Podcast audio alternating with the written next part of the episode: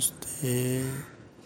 मैं आज आपको एक कहानी ऐसी बताने वाला हूँ, जो आदमी को कम ताकत हो या उम्र कम हो तो भी वो कुछ भी कर सकता है।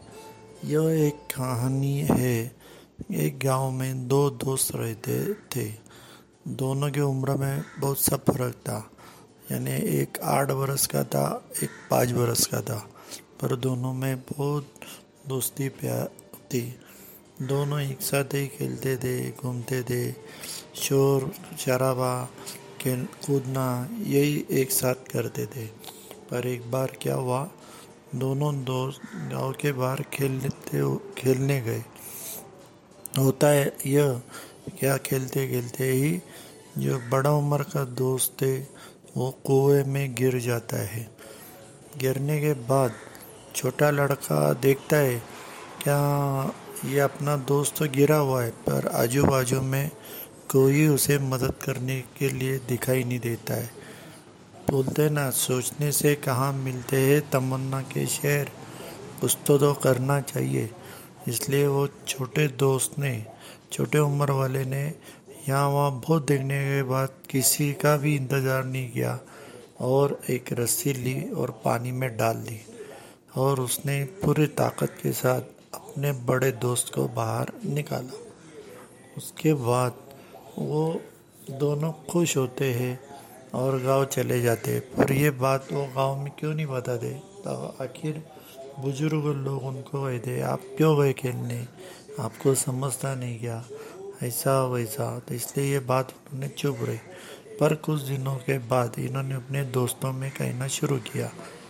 फिर ये बात बड़े लोगों तक पहुँची कि ये कैसे मुमकिन है? बड़े उम्र के लड़के को छोटा लड़का कैसे निकल सकता है? उसमें तो ताकत भी नहीं दिखाई देती है। फिर वो ये बात पूरे गाँव में होती है, पर कोई ये बात मानता नहीं है। फिर यही बात गाँव के एक बड़े रहीम चाचा को पता चलती है। तो वो सब सुनने के बाद कहते हैं, ये बात हो सकती है। छोटे बच्चे ने बचाया होगा क्योंकि उस वक्त छोटे बच्चे को ये कहने वाला कोई नहीं था, तुम मत करो, तुम छोटे हो, तुम्हारे में ताकत नहीं है।